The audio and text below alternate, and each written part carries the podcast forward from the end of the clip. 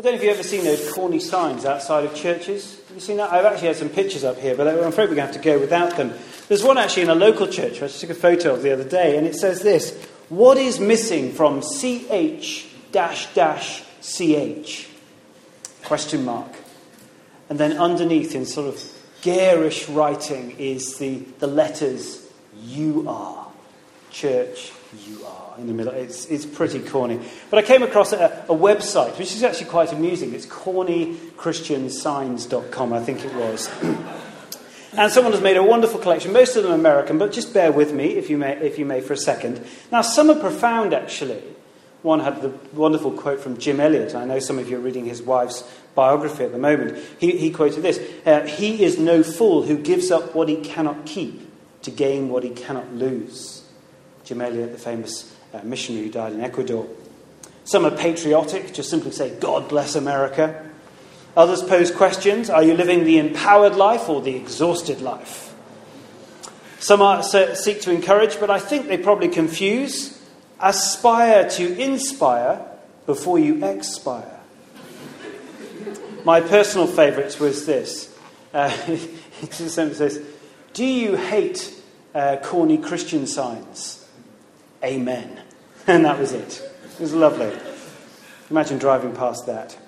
But how often are you being told as Christians to, to speak a particular way, to do a particular thing, to pray at certain times, to enhance you, to place value on you? See, all those signs, uh, what, uh, what they were all pointing towards is you. It's all about you, and very little about God, who He is, and what he has done. See, that is what happens with, with kind of popular religion, popular Christianity. It's all about you and me, what we are, what we're able to do, what we're able to gain, to experience, to understand. And of course, that is right, isn't it? In part. And as a concept, that shouldn't be strange to us. For what we do in this world, we kind of expect something back, don't we? We don't believe in a kind of karma like the Buddhist does, uh, but it is natural for our society to think that way. Our parents have brought us up to believe that. And of course, again, it's partially true. What we give out will determine what we receive back. And in churches, that kind of popular Christianity, it appeals, it's a message that we actually all want to hear because it's man centric, isn't it? It scratches the itch that we all naturally have. But it is only partially true. And to the disillusionment of many in Christian churches and world religions, the inadequacy of that kind of man centeredness, well, it's, it's kind of exposed, isn't it, in the hard times of life. When you lose your job, perhaps in the doubts that you have, in your financial struggles, perhaps even in your relationship struggles, in singleness, in barrenness or maybe in sickness and illness. Popular religion, you see, it's, it's, it's all about you and I. It's about me, what I'm able to do, what I'm able to get, to experience. But the extraordinary thing as we, we read this book of Ruth, and as we read the whole Bible, is we see that the primary message, the primary emphasis is always on God and who He is and what he has done. God is always the dominant figure of this book. And God ought to be the dominant figure of our lives. He's not secondary. He's not some kind of life coach or therapist figure there in our times of great need or great delight. You know, sharing in our moments of both elation and despair. He knows He's actually there at every moment, all the time. We are not the center of the universe, and we are certainly not the center of the Bible. Rather, we are creatures of a creator who knows our every thought, every motive, every movement, and has done even since before we were born. He's always there, always present, always knowing. The problem is that too often, as we see in, this pas- in our passage today, that we turn our backs on God and we make ourselves the center of our own worlds. But the wonderful good news of the Bible is that despite God being the creator and sustainer of this whole world, and despite our stubborn pride to recognize Him as such, the amazing and gracious news of God is that He has called us to know Him, to love Him, to serve Him in His wonderful creation, and even beyond the grave, to be with Him in glory face to face. And it is for that kind of wisdom that we are turning to the book of Ruth. For that universal kind of God centeredness in our lives.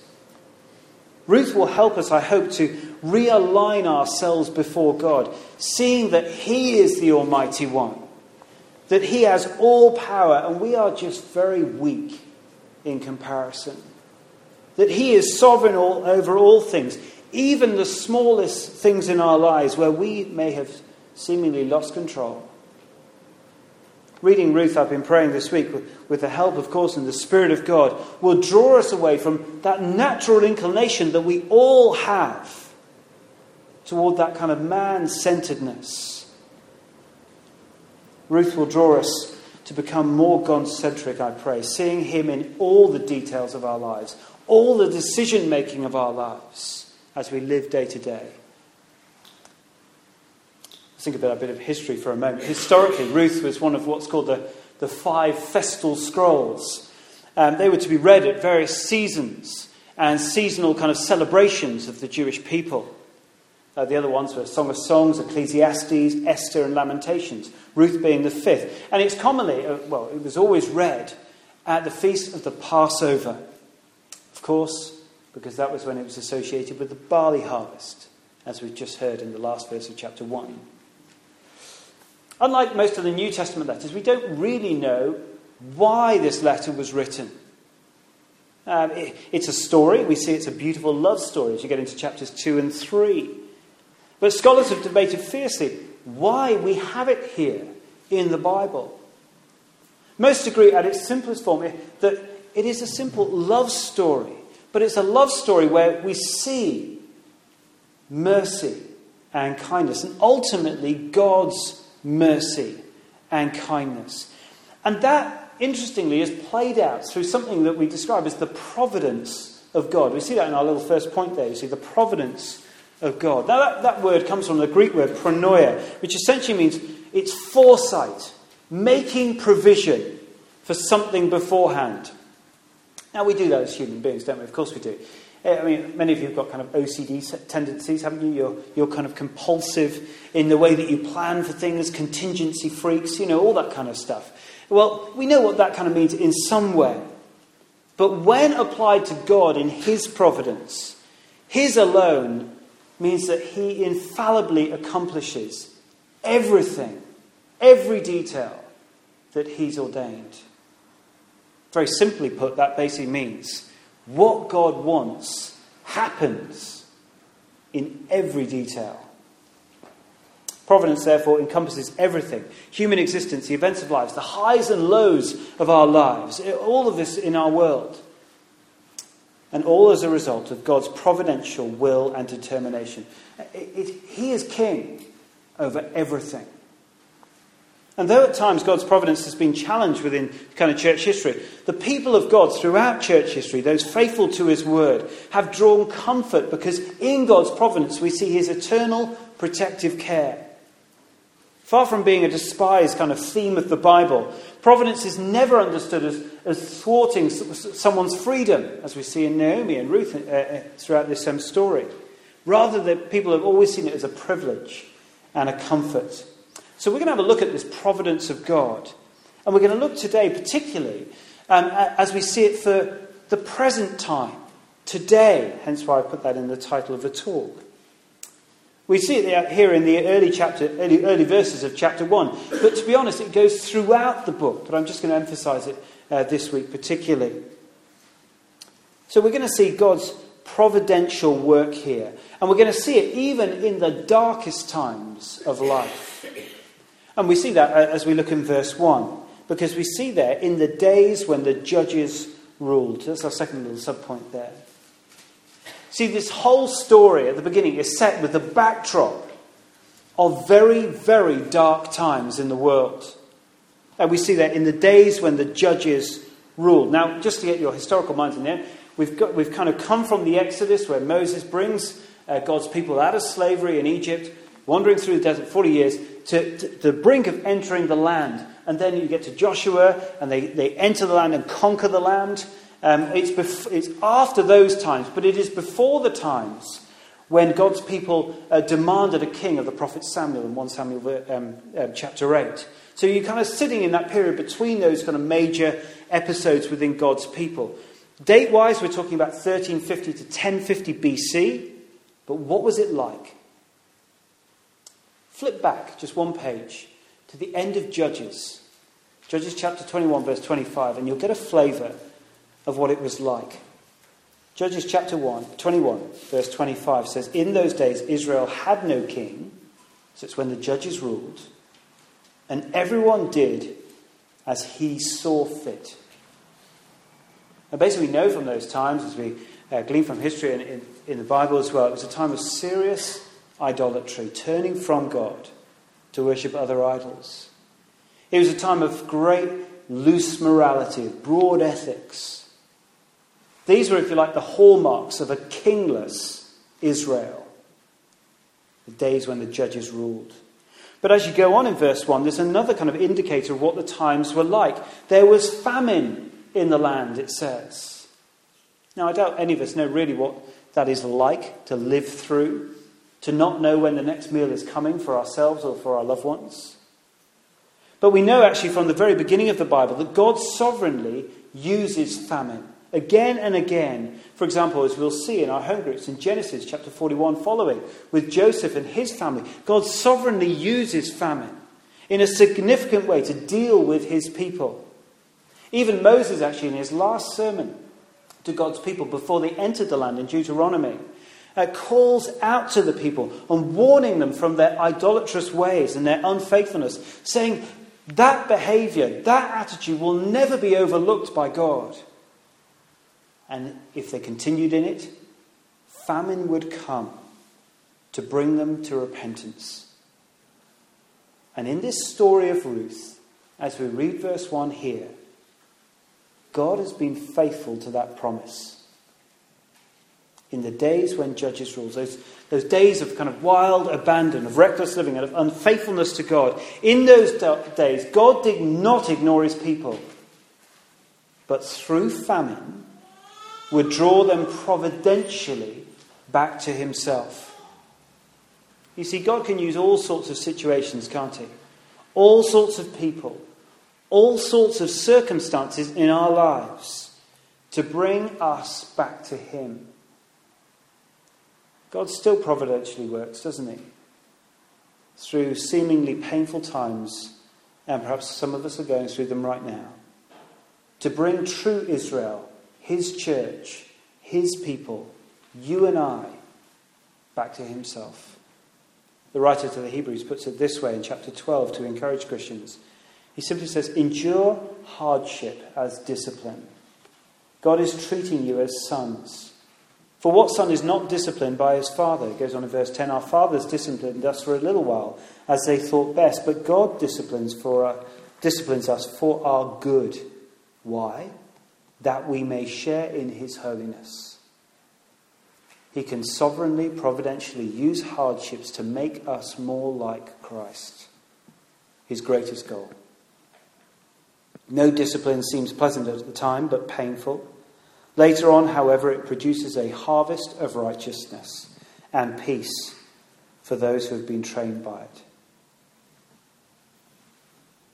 Interestingly, though, here in Ruth chapter 1, the people we hear about, they don't repent, do they? At first. Rather, they just get out of there.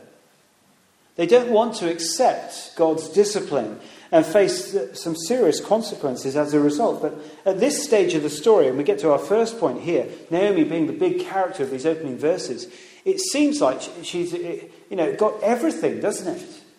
She may have ignored God and, and his discipline in the family, but she's got everything. Verse 2 husband, two boys. Now, that means she's got security. She's got a great heritage. She's an Ephrathite from Judah. From, uh, Judah. But what do they do? Well, what we see is that Elimelech takes Naomi and his family to go and live with the Moabites. Now, that is a very unusual move. Um, the Moabites were hardly Israel's greatest friends. I had a little map up. If you know the kind of land we're talking about, Moab is kind of just um, due east, really, of uh, Jerusalem Bethlehem, that area there of Judah. And it's a foreign place. Looking east, you would be able to see the hills of Moab, which Moses once stood on before entering the promised land. They were close in proximity, but the two places were very hostile towards one another. Now known as Jordan, the country of Moab and its kings were notorious. Many of you, if you know your Bibles, especially the book of Numbers, you'll know King Balak, who was a, a Moabite. Um, you know, recorded, I think it's Numbers kind of 12 onwards. Balak hired Balaam, if you remember, to, to curse God's people. It backfired on him a little bit, as you, that's an understatement, and it ended up that the Moabites were cursed by God. They became an alien people, a despised people, Numbers 25 says. And as a result, they were not able to enter God's land. And also, critically, Numbers 25 shows that they weren't able to marry God's people. But now Elimelech, you see, takes his family into this hostile country. Now, they weren't fighting at this stage, but they did worship, at that point, a, a god, a vile god, as it's described, Chemosh. Clearly, this was not an easy move for Naomi and the family. Let's think about Naomi for a moment, if we can. Think of her circumstances. How would it have been for her bringing up her family in an alien place, having fled famine in Israel, now, they may have food to eat, their stomachs may be full, but the family have turned their backs on their homes, their friends, perhaps wider family, but ultimately they've turned their backs on God. And it gets worse for Naomi. We see in verse 3 her husband dies, then her two sons, Mahlon and Chilion, they marry Moabite women, Orpah, and we're introduced to Ruth here. Even though God has warned, as I said, to not marry Moabite women. So think about Naomi. What a situation she finds herself in. She's in an idolatrous country. She can't now easily leave because all of her security, her, you know, what she depends on, her husband, is gone. He's dead. Her leader has died in that sense. Her sons are married women. She knew that God had forbidden uh, to marry. But it gets worse. After 10 years, verse 4, her, her two sons died. Now, if you knew what their names mean in the Hebrew, you, you realize they've got absolutely no chance anyway. Because Mahlon and Chilion basically means sickness and spent. Can you imagine your, your parents giving you names like that? I mean, you've got no hope, have you, at all? But, yeah, so point one, is Naomi seems, she's, She's turned her back on God, but she seems to have everything to start with. But ignoring God's promise to always provide for his people, this rebellious family, led by Elimelech, walk away from God to a hostile and godless place. What an idiot Elimelech was. Ignoring God, not leading his family to love and trust God. Rather, what he does is he sees the food, he sees the immediate thing that he wants, and, and his, his stomach is rumbling, and he goes, Oh, I'll take them there. Walking away from God, not trusting in God's uh, promises to provide for his people, and not sitting under God's discipline. They were in God's land God's people, but, but they did not listen to his word. That is the critical thing. When a hard time came, they said, Oh, I don't want to listen to you anymore. They saw famine and they ran away. And it is so easy, isn't it, to do? When you take your eyes and your heart and your mind away from God and His Word for just a moment and a hard time comes, we can begin to focus on ourselves more and more and more and less and less on God. And in family life, I see it all the time. Parents put their children first, they put their education first, putting their understanding and love for God as a dim and distant second, not trusting in His word and His provision. So people make decisions to move, uh, to invest and sacrifice huge amounts of money in their children's educations and all that kind of stuff, primarily for the sake of their comfort and their prestige, and not for the glory of God and the godliness of the child. Oh, that's irrelevant for most of you, isn't it, at this stage? But let's think about you for a moment. What about happen, what happens when the next job offer comes up? Yeah, you get a big promotion that your, your boss sort of slides your way, but you'll have to move to some other place. Yeah, it might be good and profitable for you to move financially, to climb up the corporate ladder, but does it ever cross your mind whether it is good and profitable for you and your relationship with God? Do you even consider checking out where there's a great church in the place where you might move? Naomi has everything, but her husband does not lead his family in obedience to God. He doesn't cling to God and his word. Rather, he turns his back on God and puts God in second place. He fails to listen and trust in God. What results? Well, Naomi loses everything. We've looked at verses 3 and 5, but that is, I mean, it's a pretty uh, kind of solemn uh, end very quickly for, for, for Naomi, isn't it? She, uh, look at the end of verse 5. She's left without her two sons and her husband. I mean, just think about it, Naomi's perspective for just a second. Her husband are dead, both sons are dead. All her security in this world has gone in the space of 10 years. And it's made worse. She's living in now as an alien in this foreign land. There's no benefit system, there's no NHS. She's getting old, as we heard. Naomi's husband's family name has seemingly gone too. All that she'd invested in her life up until this point is wiped out. And we are only at verse 5. I mean, what does a widowed, childless alien do? I mean, what more could happen to her?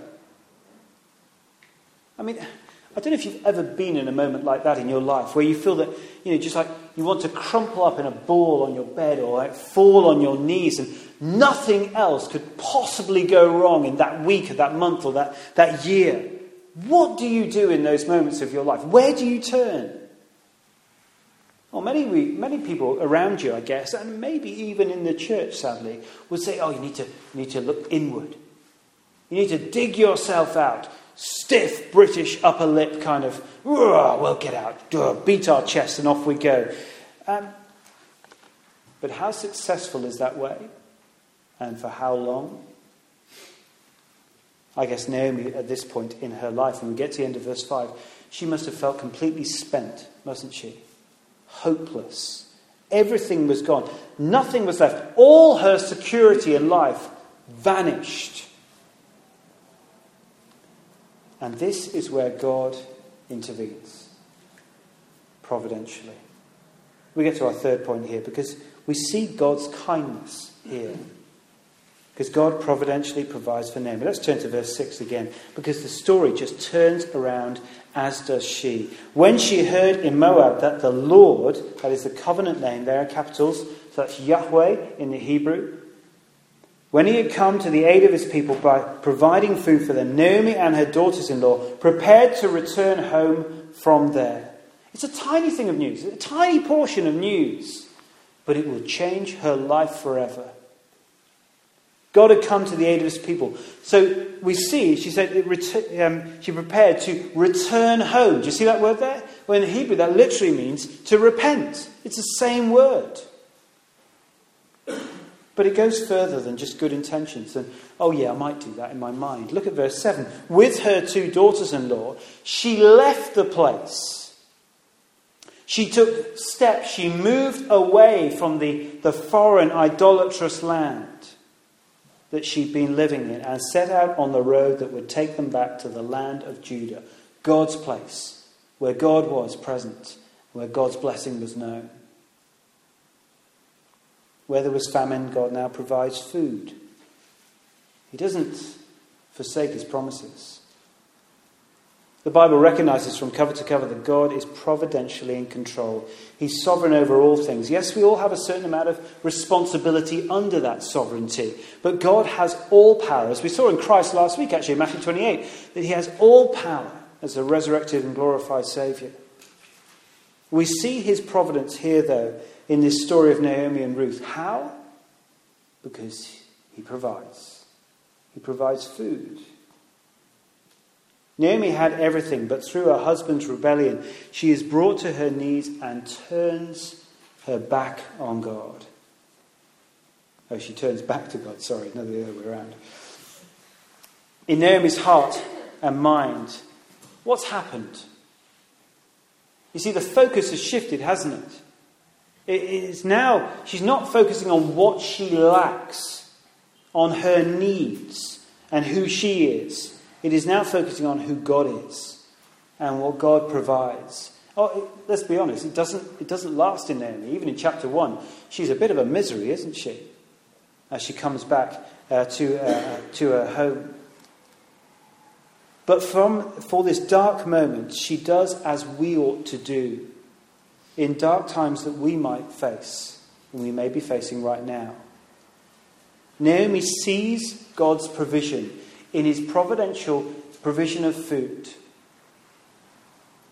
and she depends on it. She trusts in it. What we see here um, with this provision uh, of food in this Old Testament story simply foreshadows a quenching of eternal hunger that only the eternal provider of food, eternal food, can bring. And that is the Lord Jesus Christ. Hence, we had our first reading in John 6. As he said, I am the bread of life. He who comes to me shall not hunger. He who believes in me shall never be thirsty. I mean, God is providentially bringing food to his people in their time of need. So God providentially provides for us with the Lord Jesus Christ. He alone is the one who can bring us the eternal food um, in Himself, the bread of life. All we need to do is turn to Him, as Naomi did, and trust as we go back to Him for our eternal lives. Naomi trusted at this moment and turned back to God. She repented, she repented, she turned to him, and he provided. And the same is true of us through God's provision in Christ. So that is spiritual and eternal. But if you are here tonight and you, you hunger for something more than just the world around you, you have a, an eternal hunger inside you, which we all naturally have. And if you are here and you have been doing exactly as Elimelech and Naomi have been doing, running away from God, if you are here and you feel low and empty and spent, as Naomi did, as her husband and her two boys had died, can I just suggest to you do exactly what they did? You return home, you repent, and come back to your Heavenly Father. Trust in God's provisions, if you like to use the illustration, to the barley fields of Christ, your heavenly food, in that bread of heaven now, God may not alleviate you from the darkness and difficulty that you may be facing right now, but you, you will never, if you turn to Him, feel that what you face right now is too much, too burdensome. Why? Because you are safe in God's providential hands and ultimately in the work of Christ on the cross. Now, I guess for many of us, we've come, uh, we have been privileged to come to know God through His providential care, and we recognize that He is very good and very kind.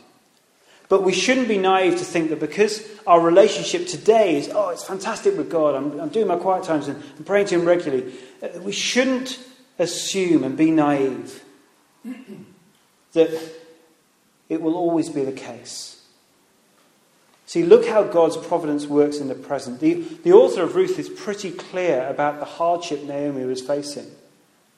And we should be honest with ourselves and before God about this kind of struggle in our own lives, because it will come to us at some time. See, having faith in God and His Son doesn't mean that we, we have to pretend that life is easy. It's not sometimes. But similarly, don't think that our circumstances uh, limit God's ability. If God can end a famine and turn a, a family back to Him, to, to come back to their homeland in Judah, then he can deal with our stubborn hearts and any difficulty that we face in our lives. Thankfully, God's providence uh, and His blessing does not depend on how good we've been. Naomi was a stubborn woman, as we see, and she's hardly happy about the situation. She was actually very angry. Rather, God's blessing provoked a response in Naomi. And I, I suppose our prayer should be that His blessing as we read His word provokes a response in us to turn back to Him. We may or may not see God's goodness around us, but we need to look for it. It's there all around you. His goodness is shown in your own life, in the people around you, in the circumstances that you find yourself, but ultimately, His goodness is found it through His Word, the Bible. And when you found it, you need to look at it again and again and again and again. Know that God longs to bless you through his providential care today in the present. And we know that in our lives. We should know that in our lives as we turn to him in his word. We know that in our congregation. We don't go without, do we? We live in a place where we have been blessed in so many ways by God's kindness. He provides for us today, but ultimately, He provides for us today in the Lord Jesus Christ. So, what should be our response, friends? What should we do? To put our focus back on ourselves, that we run the world and we're, we're the center of our own little worlds? No. In gratitude, we should be generously giving back to God in our service of Him, in our coming to encourage others at His church, in telling others the good news of Jesus and the use of our money, loads of different things. Why? Because in so doing, we demonstrate to a world out there that is so self obsessed, so blind to the goodness of God, always exalting self. No, in our service of God, we demonstrate to that blind world that God is good, that God provides for today, for all our needs, all that we need to be more like Christ. And ultimately, He provides His Son to be a substitutionary sacrifice on the cross so that we can be with him forever. God is good, my friends. Let's pray.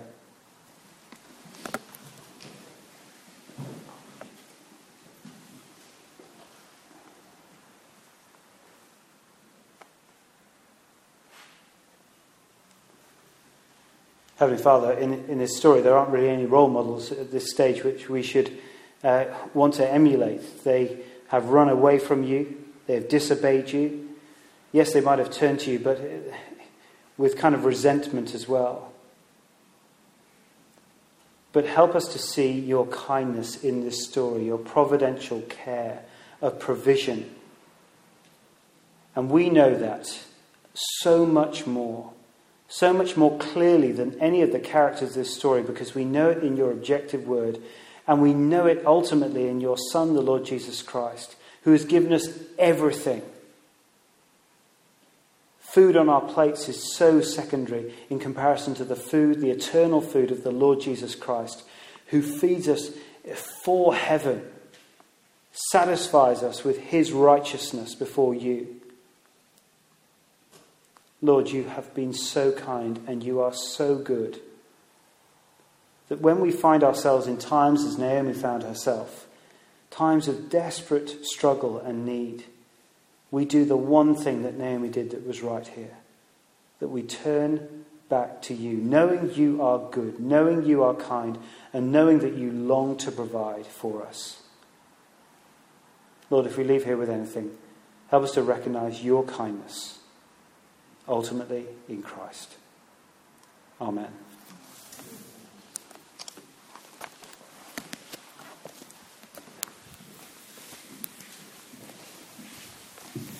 We're going to sing our final song tonight, Love Before the Dawn.